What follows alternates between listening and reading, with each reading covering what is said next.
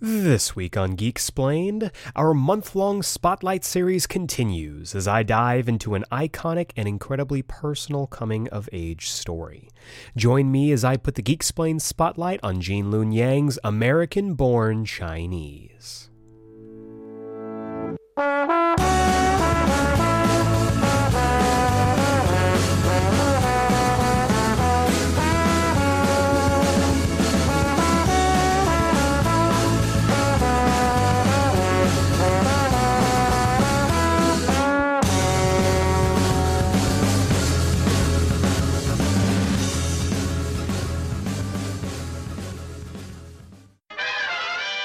Welcome back to Geek Explained. I'm your host, Eric Azana, and this week we are continuing our month long spotlight series where every single week of the month of August I'm just taking a look at some of my favorite stories and telling you why they are so amazing. This week, we are diving into a story I've been wanting to cover for quite a while now, and that is Gene Luen Yang's American Born Chinese. Uh, this is an incredibly personal story for me and for many Asian Americans who have read this book, and this week I'm going to just talk about it. I've been wanting to talk about this book for a while, and so I figured, why not now? Why not take the opportunity during this month of spotlighting books that I love and that hold a special place for me and just kind of, you know, maybe I'll wax poetic. Maybe I'll get down into the nitty gritty of why I love Gene Luen Yang's writing. We're going to be talking about it. We're also going to be diving into, of course, this week's Comics Countdown, where I'll chat you up about all the comics you should be checking out this week. And there are some heavy hitters. So stick around after the jump for that. But for now, let's roll right on into the main event, the main course, the entree, if you will, as I put the Geek Explain spotlight on Gene Luen Yang's American Born Chinese.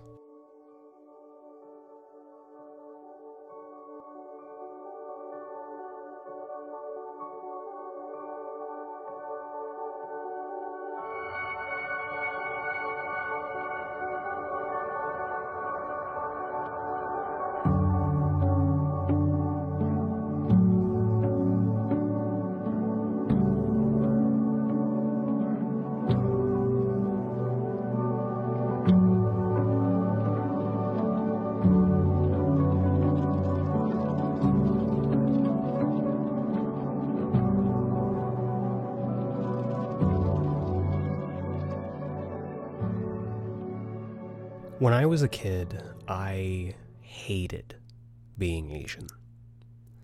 It's a really weird thing to think about now, um, but it's true. When I was a kid, I, you know, I was constantly trying to figure out who I was. And I had a real hard time with that because I was having more difficulties than I think I was prepared for. Um, being someone who is of mixed descent, there's always that struggle of trying to feel like you fit in and not really feeling like you fit in. Like I was always too Asian for, you know, my white friends and the few Asian friends that I did come across growing up, I was too white to be to feel like I could fit in with them. And it was frustrating. And on top of all that, I moved around a lot because I was a military brat. And so every, you know, three to four years, I'd have to upend my life and the friends that I had made move somewhere else where I knew absolutely nobody and just try and make it happen all over again before we inevitably got moved somewhere else. And so I n- never really had a strong foundation on who I was as a kid. The only thing that seemed to be consistent is that if kids found out that I was Asian, I was made fun of. And that's not like I, I don't want this to come across like, oh, woe is me, but like there is a certain amount of personal identity crisis that you can go through when you are someone of mixed descent and it was a point of contention for me for a very long time. And I mean, I I'll be honest with you, I was the poster child for Asian American kid, you know, big glasses, big head, bowl cut, like I was everybody's Asian friend, if you can just think of that. Uh, and it was maddening at times because I distinctly remember, you know, when I was a kid being called China Boy. And I mean, I didn't know the delineation between different, you know, different regions of Asia and like all the different types of ethnicities and cultures that are within the, I guess, umbrella blanket of being Asian. And I mean, the kids probably didn't know either, but that didn't make a difference to me. Like, it was really stressful. And I am pretty sure I'm not the only Asian American kid who had difficulties like that and who, at least, you know, I know I definitely had this feeling, you know, at least once wish that they could be somebody else.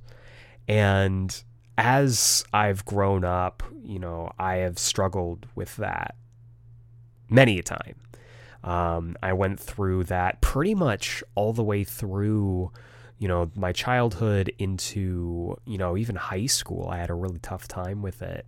And it was only, I mean, really in the last probably 10 years that I've been able to start working my way out of this weird, you know, um, I think the word's called diaspora or something like that, uh, where I'm trying to get back in touch with my culture and with being okay with being Asian, which is, you know, the craziest thing to say, but there was along the way this story that I absolutely fell in love with.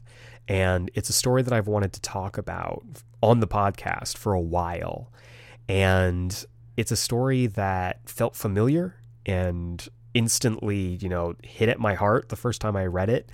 And it's a story that I think is pretty universal when it comes to being someone of myth, mixed ethnicity or even someone who's just, you know, part of an immigrant story. And that's American born Chinese, the subject of this week's podcast and the third installment of our month long spotlight series. It's interesting to me because this month is obviously I've talked about it before. It's my birthday month.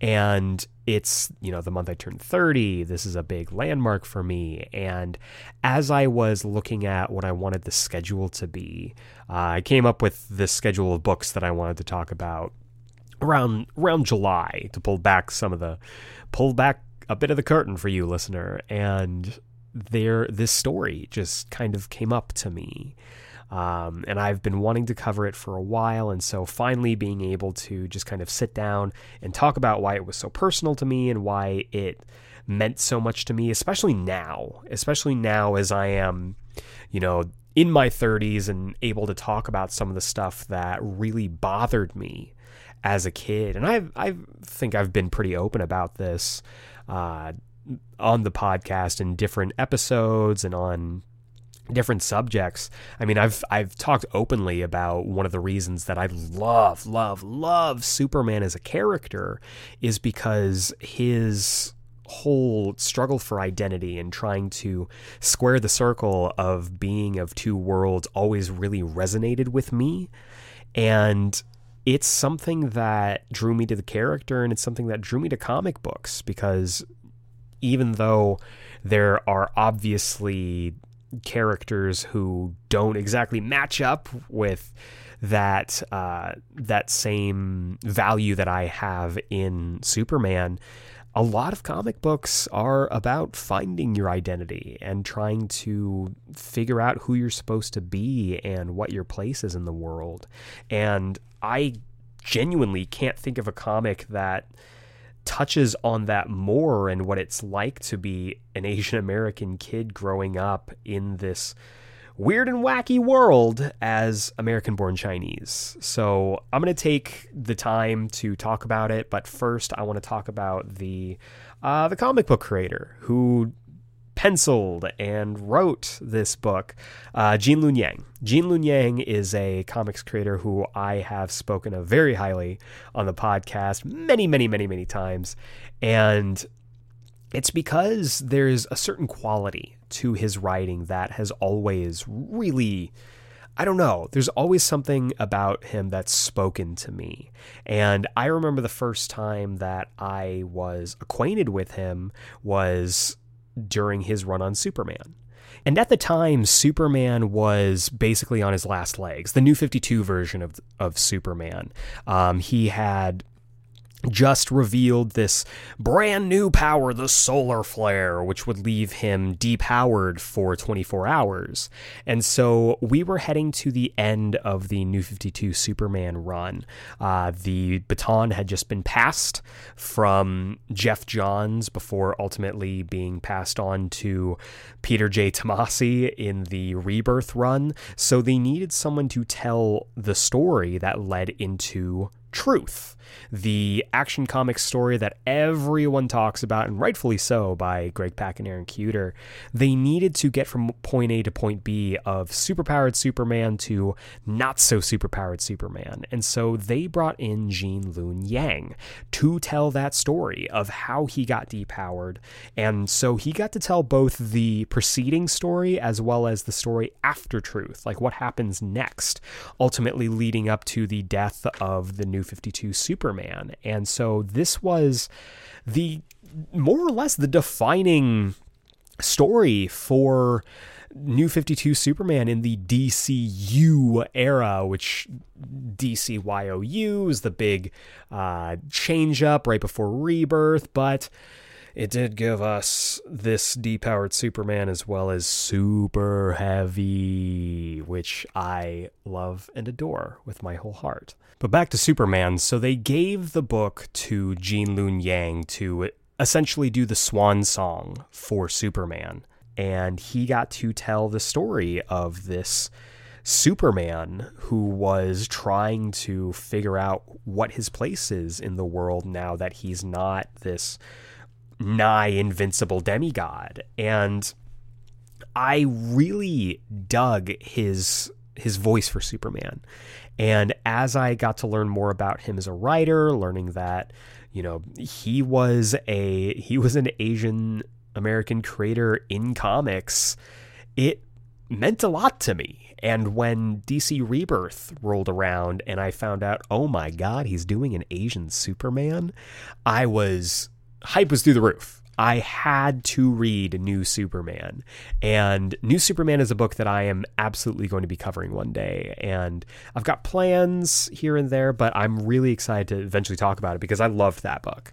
I loved that book to death. And I just, I couldn't stop thinking about Gene Luen Yang's voice for Superman and his perspective on why that character spoke to him. And over the years, I really got to see him tackle characters that I love and characters that I've gained a better appreciation for. Um, of course, I'm always going to talk about Superman Smashes the Klan. I did a full episode on that on the podcast long ways back. Uh, go check it out in the archives. It was, I think, one of my birthday episodes, which is hilarious.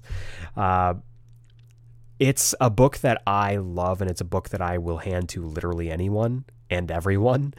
And again, uh, his perspective on Superman and why he matters and why he's relevant and why he as a character is someone who Yang continues to go back to was really incredible. And then I got to see him work his magic again on Shang-Chi and continue to work his magic on Shang-Chi. He's been absolutely crushing it on that book. And as time went on, I started to dive deeper into his catalog. And the book that, you know, was my first introduction into his creator owned stuff was American Born Chinese.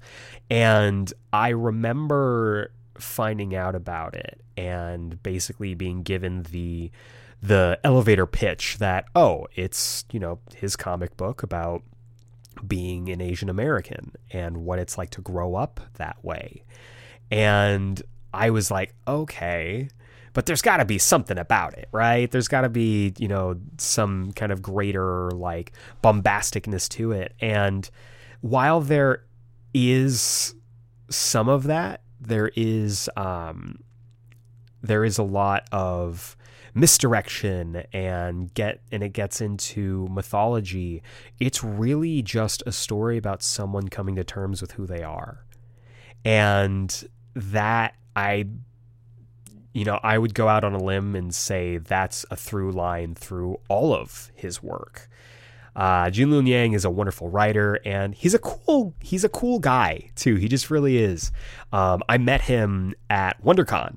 It was really cool. I got to sit in on one of his panels. It was uh, the day that I got to go as Shang Chi, uh, meet up with all of my other Shang Chis. Shout out to all of them. Um, and right after we did the big old like f- group photo shoot and meet up and everything, I got to jump into his panel and I got to ask him a question about, you know, why he. Re- why Superman resonates with him as a creator. Uh, his answer was super insightful, and afterwards we got to take a picture together, and it was it was just the coolest thing. I thought it was amazing, and he just is a really cool, down to earth guy, and I don't know. I really adore him as a writer, and I think that he has he's got like a rocket ship on his back right now because he is everywhere, and rightfully so. And this book really does get into why his writing resonates so much with me. So, talking about the book itself, American Born Chinese is mainly about three different stories. Um, it's it they seem really disconnected at first. It's three stories told almost in parallel, but they don't seem like they would have a whole lot of you know a whole lot to do with each other. Uh, the first story that's involved is more or less recounting the story of Sun Wukong, the Monkey King, and all of his mythology. And the second story is about I mean, arguably our main character, who is uh, Jin Wang, a kid, an Asian American kid growing up who is dealing with all of the stuff that we as Asian American kids would deal with anytime we would, you know, meet other kids who maybe weren't as learned on Asian culture as, you know, we are now or more accepting of it, let's say. And the third character who we follow, the third story, I guess, who we follow is this character named Danny, who is this, uh, who seemingly who is this white kid, more or less dealing with this very weird sitcom situation where his cousin Chin-Kee uh, is coming to visit, and I'll be honest with you, the first time I read this, it was a very tough read. It's still a tough read to get through, especially now because Chin-Kee is this character who is incredibly stereotypical.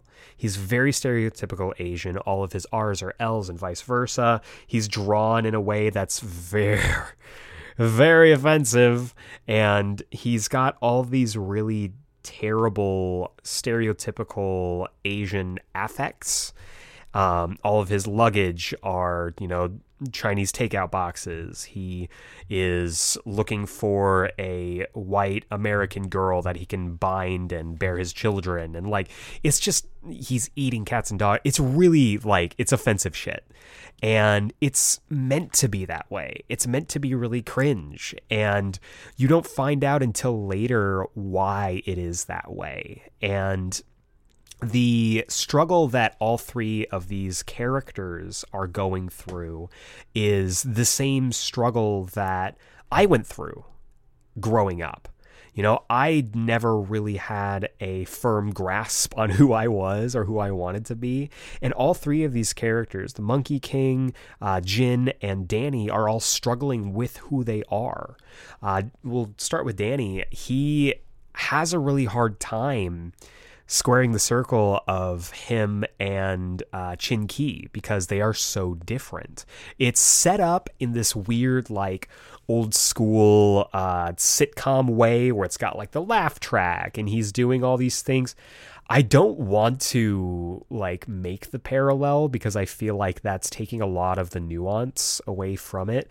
But it's very much like he's a Steve Urkel type, or you know, he Chin-Kee is this character who is wild and wacky and dropped into a situation where he's just embarrassing Danny all the time. And the fact that the two are related and people start looking at Danny differently because of it is I mean, it's the struggle, right? For anybody who's, you know, who is mixed race Asian American, you have a hard time trying to balance both sides. I know I did. When I was a kid, it I got made fun of for being Asian a lot, so I tried to push that down as far as I could. And I would, you know, I'm I'm not going to like get super in depth cuz it's not, you know, again, this isn't like, oh, you know, let me just get super uh what is the word? Uh, super existential on what I want to, you know, talk about. Though I guess that's what this book is about. But it was a struggle for me to kind of figure out what was presentable and what wasn't, what things I had to hide and what things that I could be okay with sharing with people. And that's largely Danny's story. There's a moment where he's talking to a friend of his and he is getting really defensive about like I'm not like Chin-Kee. Like I just I want you to know and that's not even the conversation that they're having, but it weighs so much on him that he feels like he has to defend himself, even when the need to defend himself isn't there. And I for sure know how that is. You know, there's always been this incredibly terrible stereotype, as there is with most uh, POC uh, culture when it comes to how it is depicted in Hollywood and how it's sometimes demonized and all of the really batshit insane ways that people have been marginalized over the years in pop culture that it's difficult to tell people at least it was for me i, don't want to say like this is a blanket statement but I'll, just speaking from my perspective and from my experiences sometimes it would be difficult to tell people I was Asian because undoubtedly and inevitably every single time the question would come up, "Do you eat dogs?" And I got tired of answering that question. And I got tired of people assuming things about me because they thought that they had a handle on who I was just because of my ethnicity. And it was stressful and frustrating. And so i started to push that down and get defensive any anytime someone would call me you know it's like oh it's my asian friend. Like i oh man that shit used to bother me. When i was in high school like i didn't have any asian friends because there were very few of us in high school. And just like with another character in this book you know it was kind of assumed that all of the Asian kids knew each other or were related to each other, and it, you know, it frustrated me. And so I distanced myself from all of the other, you know, all of the other Asian kids, and there was a lot of that growing up because we didn't want to feel like we were all just grouped together. And so Danny's story spoke to me a lot, but his story isn't the only one about trying to become okay with yourself. Uh, speaking on the Monkey King, Sun Wukong, his whole story is also about self acceptance because Sun Wukong is this character who most people know as, you know, Journey to the West and, you know, the basis for popular characters like Goku. And a lot of people don't know, or at least don't have as as uh, well a handle on his origins and the story of how he got to Journey in the West. And this book does dive into that.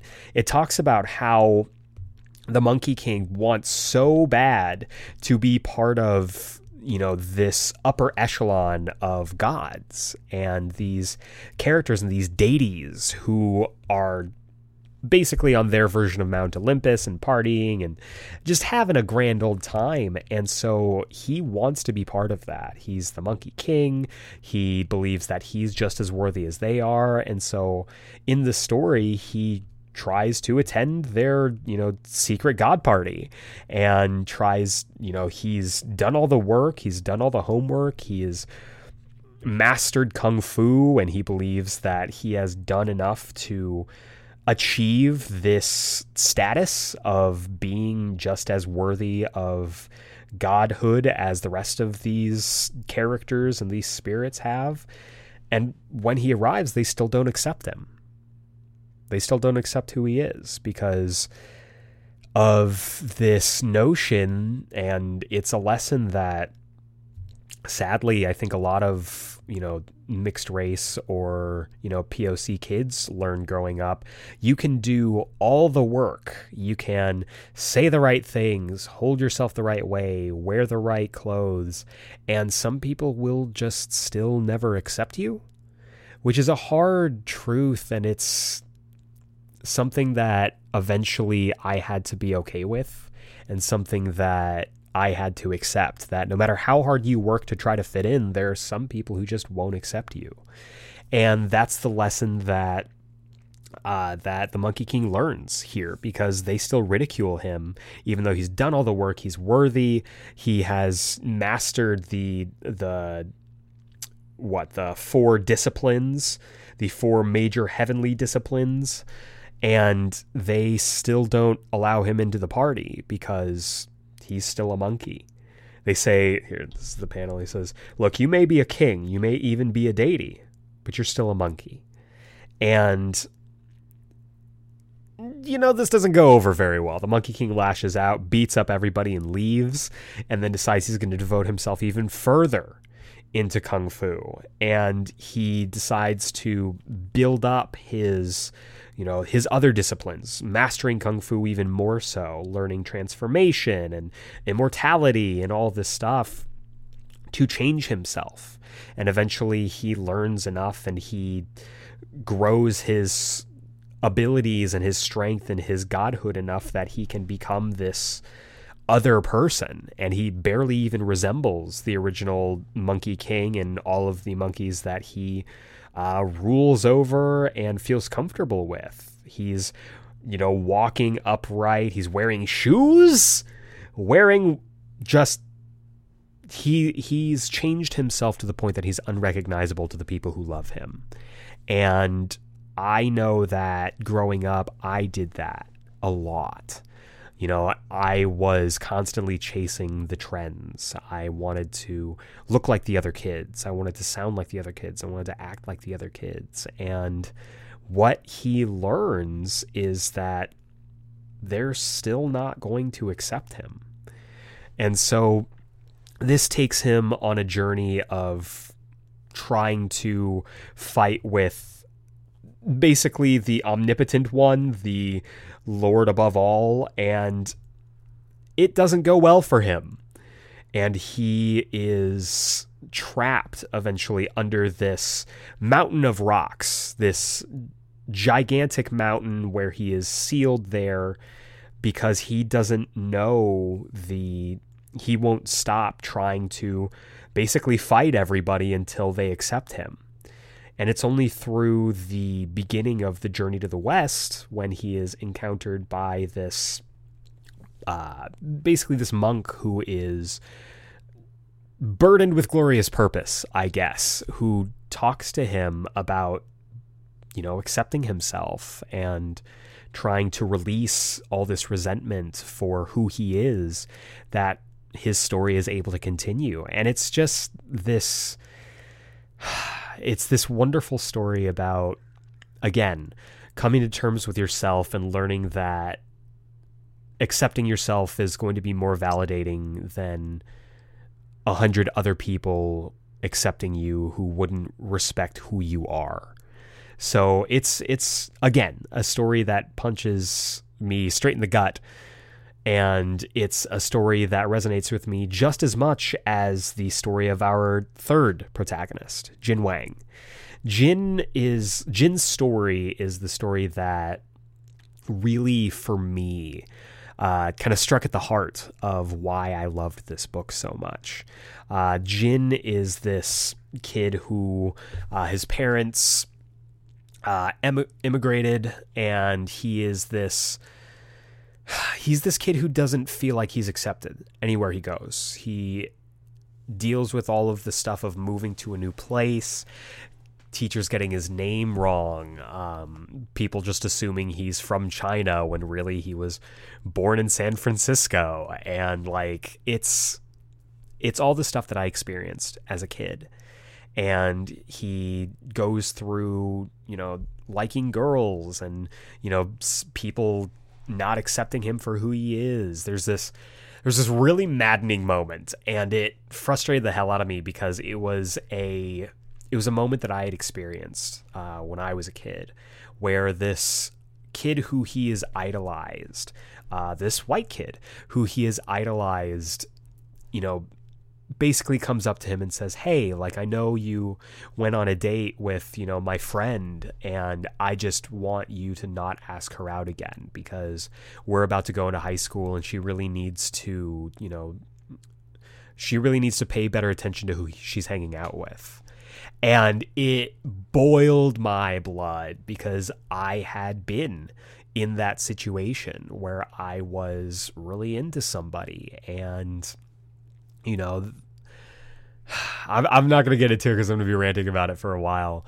Uh, it was basically like, you know, you can't be interested in this person because their status or their social status or whatever is above you. And it you know, it bothered the shit out of me. And it bothered the shit out of me in this book because Jin doesn't deserve that. Nobody deserves that, regardless of where you come from, who you are, what your background is. Uh, luckily, Jin does have a friend who is another uh, another immigrant, and I don't want to get too you know heavy into his story because I don't want to spoil it.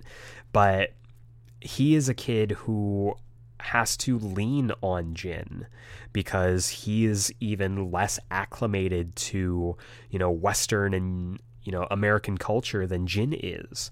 And this character, whose name is uh, Wei Sun, he is.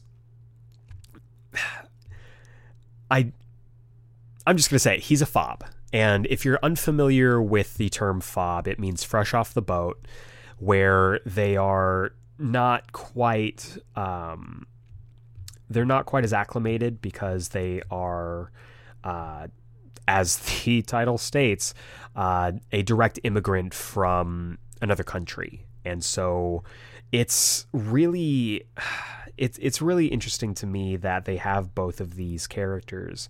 Um, Wei Chen is this character who on his first meeting with Jin he's you know, speaking to him in uh, in Chinese, and Jin immediately is just like, "You're in America. You have to speak English."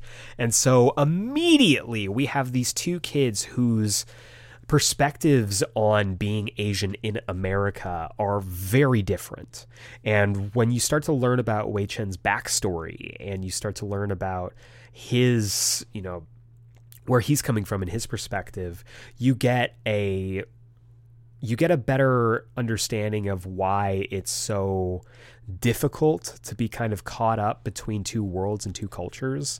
And Jin's story is largely about trying to trying to square the circle of him being this person and wanting to be somebody else. He wants desperately to be accepted. He wants people to try to see him for who he is, not who they perceive him to be.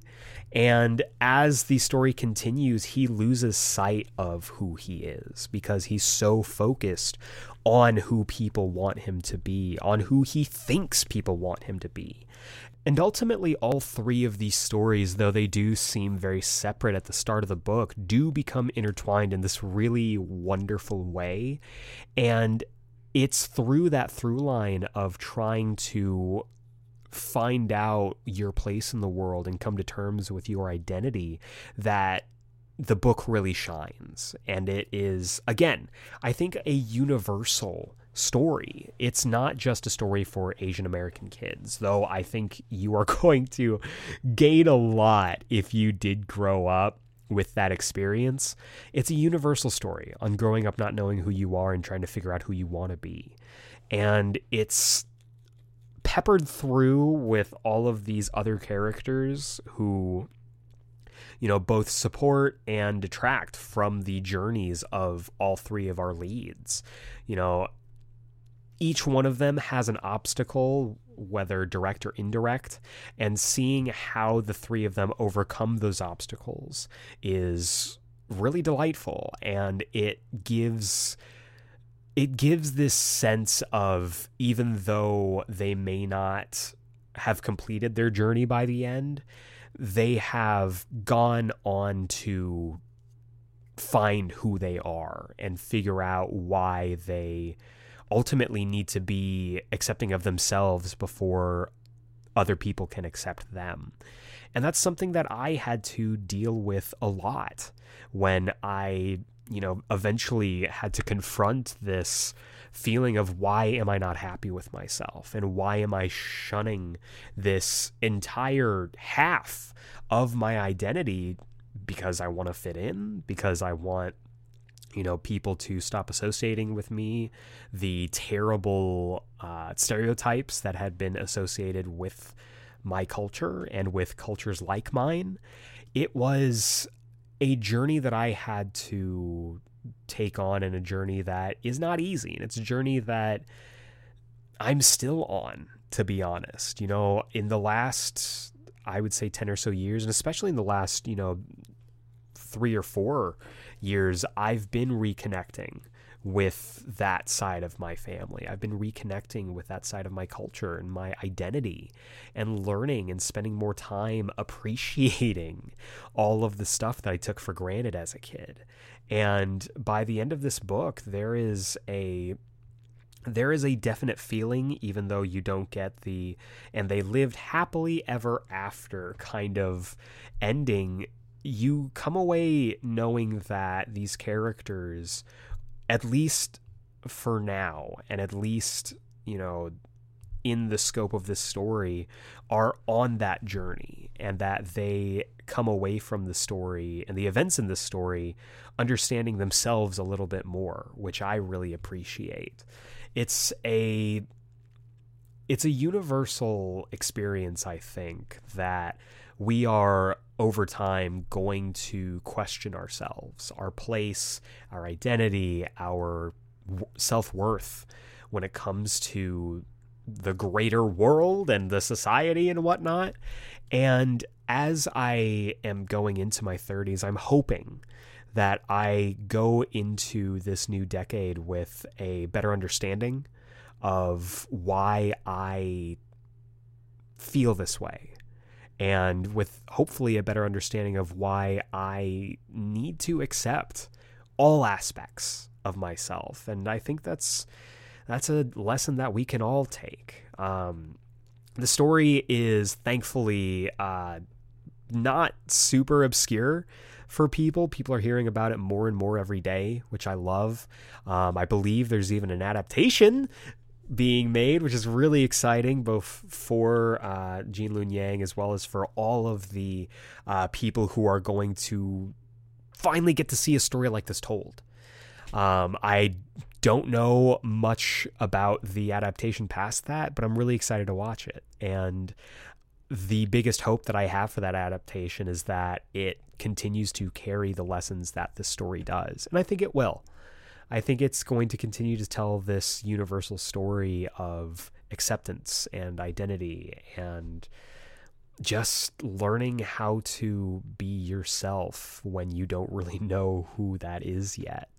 Because I think at the end of the day, regardless of your age, regardless of what journey you're on, regardless of where you're at on that journey, it's good to stop for a moment and realize how far you've come. I was very uh, ashamed of being Asian American when I was a kid. And it's taken me a really long time to love that part of myself. And it's an ongoing journey and an ongoing struggle. And it's something that I now don't feel so alone about. I have connected with so many other people who have gone through the very same stuff. And it's comforting to know that you are not, to know that I'm not on this journey alone. And I hope that if you are someone who is also on that journey, that you know that you're not alone.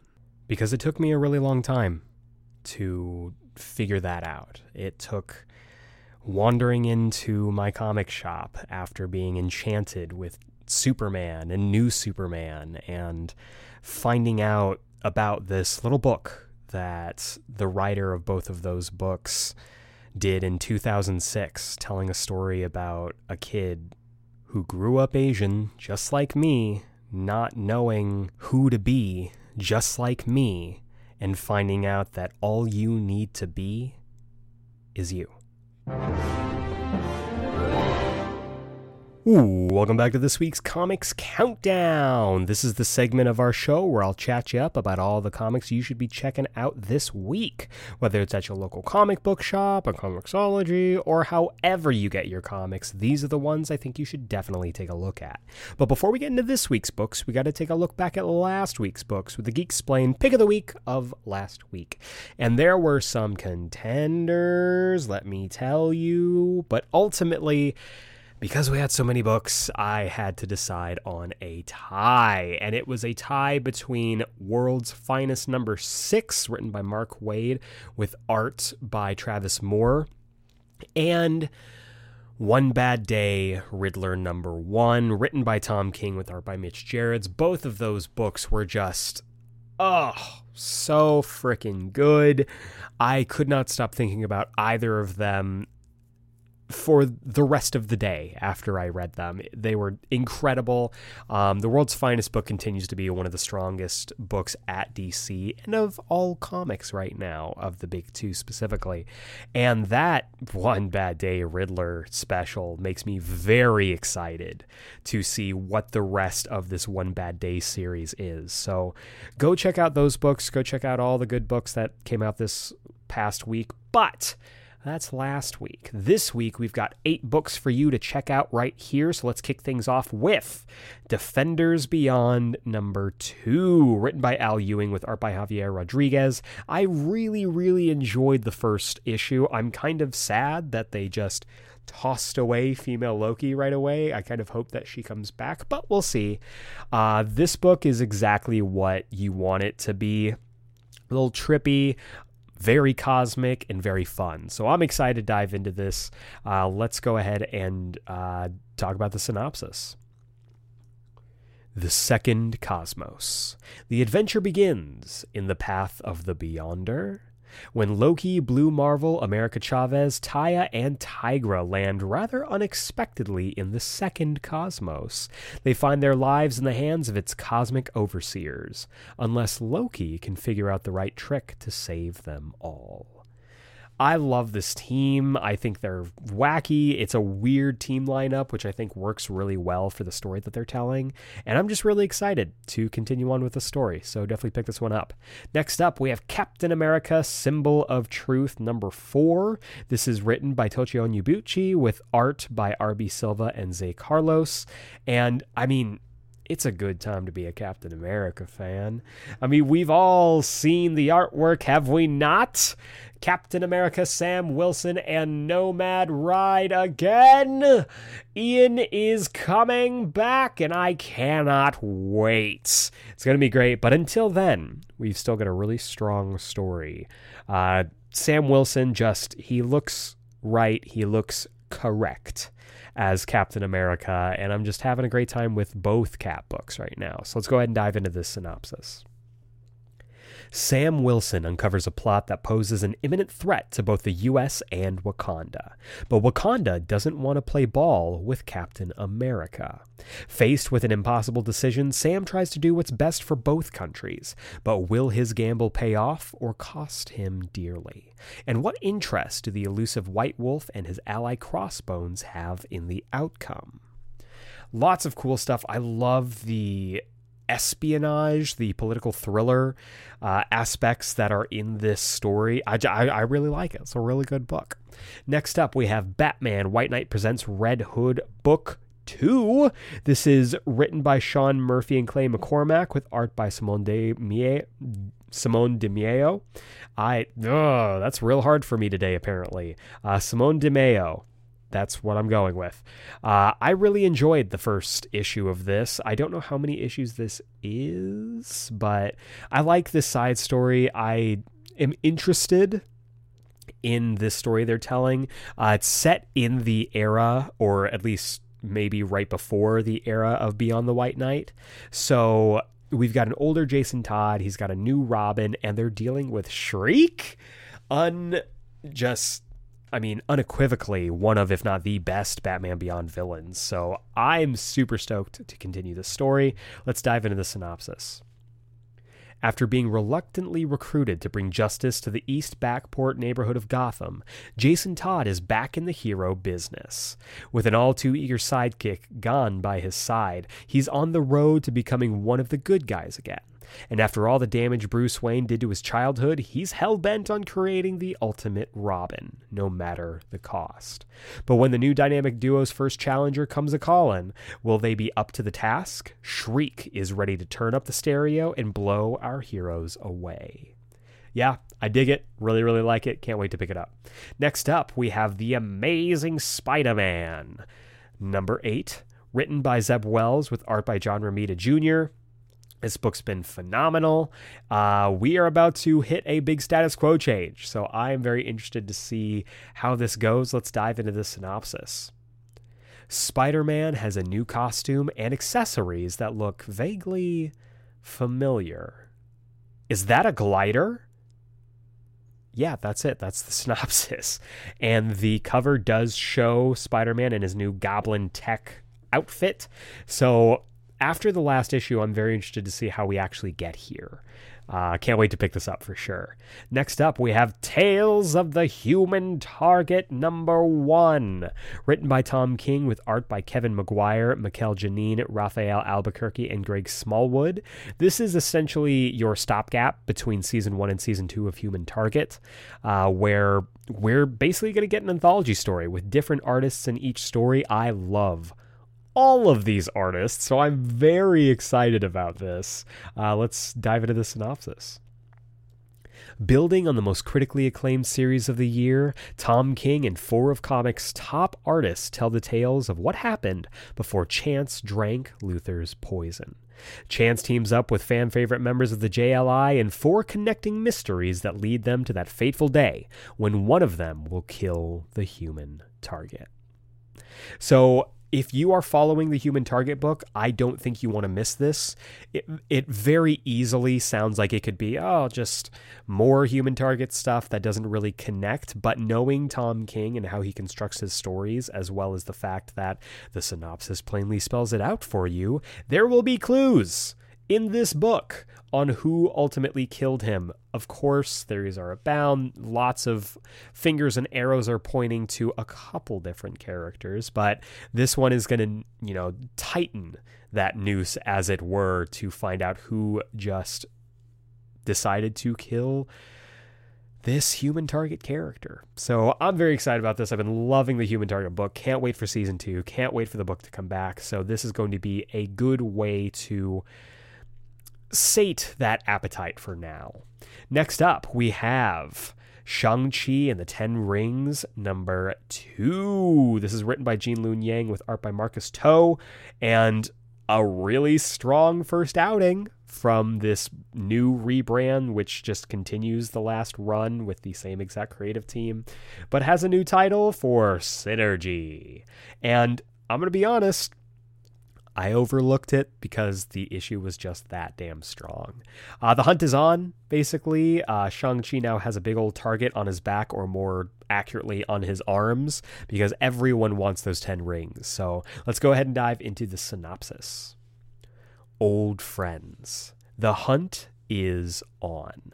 Now that the Ten Rings have become public knowledge, every villain in the Marvel Universe is coming for Shang-Chi. Not great timing, then, for old flame Leiko Wu to show up with a mission to save their old spy friend Clive Reston. Can Shang-Chi save his friend while protecting the Ten Rings at the same time? The epic new era of Shang-Chi continues. So it sounds like this new direction is going to be blending a lot of Shang-Chi's stories from more of his classic uh, Shang-Chi espionage era to this more modern superhero era for him. So I'm very excited.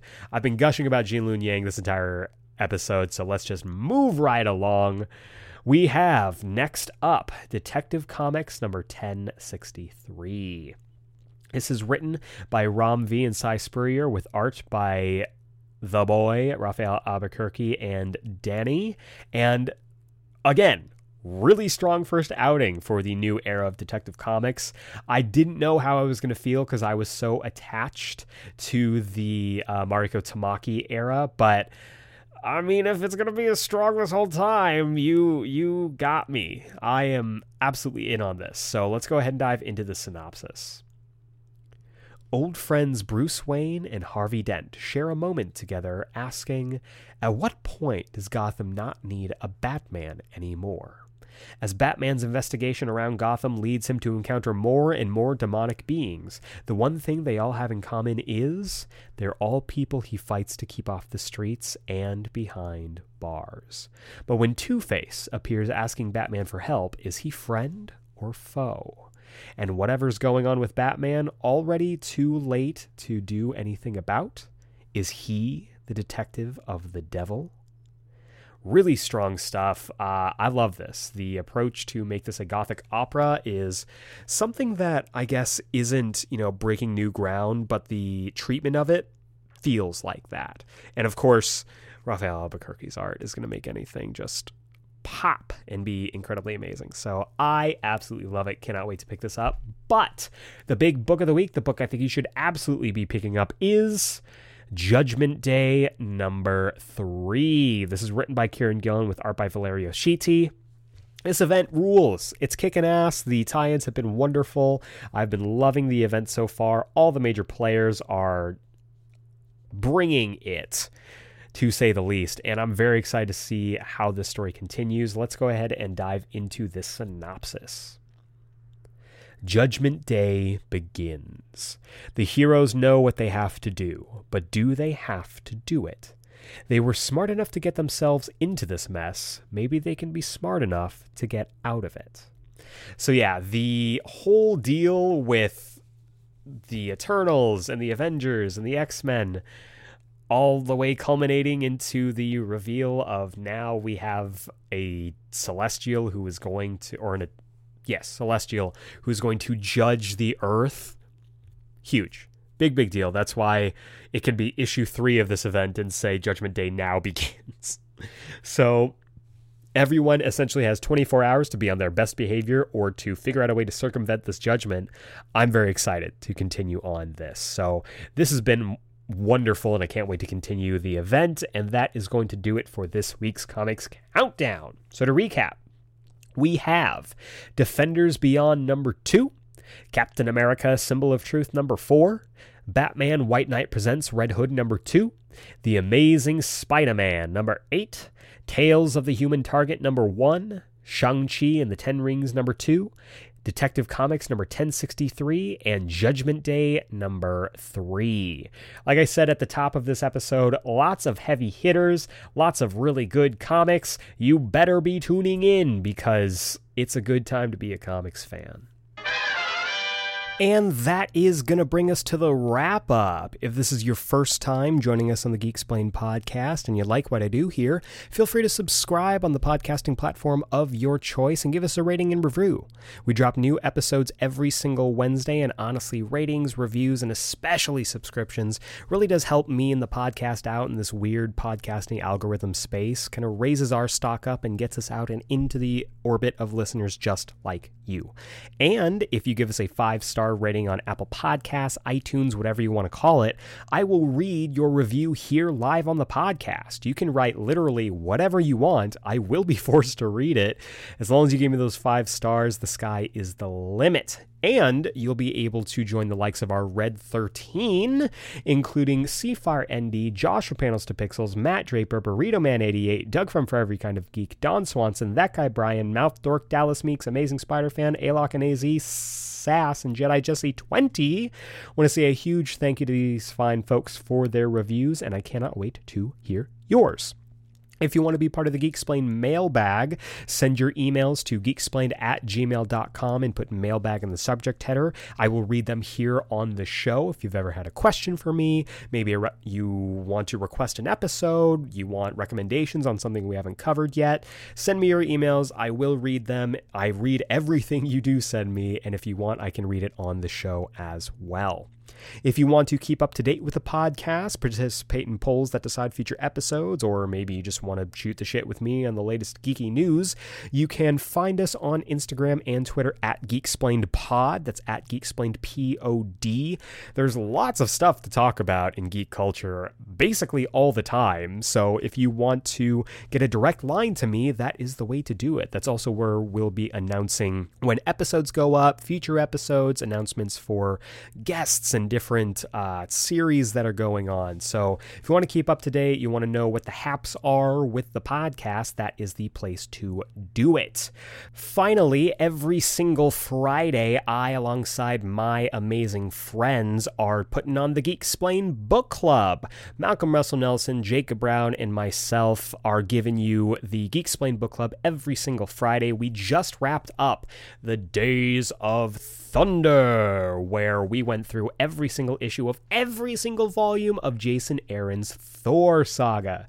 Seven years of comics, eight technically wedged right into 11 weeks of podcasting and of book club reading. We went through all of Jason Aaron's Thor as well as Jane Foster Valkyrie last Friday. So get caught up on all of that because this week we are taking a bit of a break before we dive into the continuing adventures of Peter Parker on Earth 1610 with Ultimate Comics Spider Man next Friday, issues 1 through 6. That's volume 1 taking a break this Friday to give you time to breathe between all of the Thor and the rest of the year's Ultimate Comics Spider Man.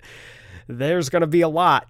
But for those of you who want to continue on the fun with the book club boys, uh, next week Next week, we are rounding out the August Spotlight series by bringing back Malcolm Russell Nelson and Jacob Brown to join me as we dive into Daniel Warren Johnson's Beta Ray Bill.